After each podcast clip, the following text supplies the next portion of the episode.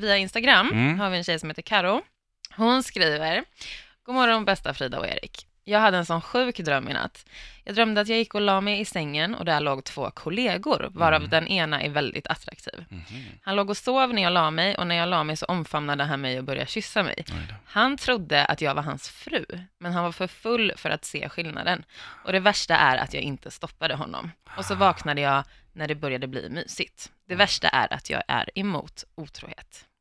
Mm. Eh, samla kraften så, så kör vi. Mm. Alltså, för det första då, allt form av sexuellt umgänge Mm. har antingen att göra med att du är väldigt attraherad Mm. Mm. av personen du Ja, drömmer just- om, eller just någon person i din närhet. Det kan också betyda att du har förenats med någon, att du står någon närmare än vad du har gjort tidigare. Mhm. Mhm. Att ligga i en säng Mm. i en dröm, det står för att det är någon form av fara som hotar. Alltså man bör vara försiktig med, alltså någonting kommer hända liksom. Att vara full, som Mm. han var då, Mm. det betyder att även om du har kommit närmre en viss person, Mhm. eh, så blir du lurad på sanningen av samma människa.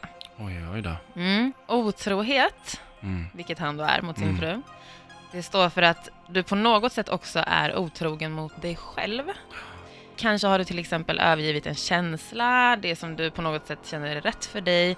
Kan ha att göra med att du försöker impa på en person, Mhm. eller en, ja, någonting, och bli omtyckt och accepterad. Mhm. Mm. Sen kommer vi då till kollega. Ja, just Och det. det här blir en liten twist. Jaha.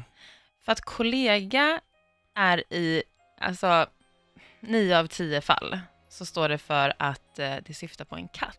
Mhm. Ja, just det. Precis. Ja, men det, det, det Ja. låter rimligt. Eh, så att det jag tyder av den här drömmen, Karo, det är ju att du försöker impa på din katt. Mm. Ja, det är en typisk Eh, kattmänniska det här. Det hör man ja.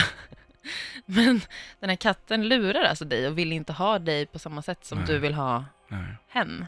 exakt. Det, det, att Katten kanske känner mer bara en, en, en kärleksrelation medan hon då kanske känner mer en sexuell relation till katten. Ja, så att jag vet inte, jag tror att ni måste gå och antingen prata med någon, Mm. eh, gå till någon form av, eller alltså någon djurpsykolog, Ja, just det.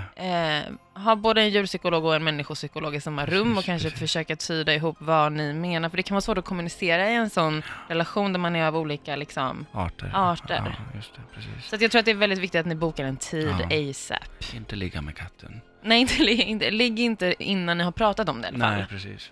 Sen måste ni också komma ut till familj och vänner och sådär Ja. och det kan vara jobbigt. Jättebra. Ja. Jättebra.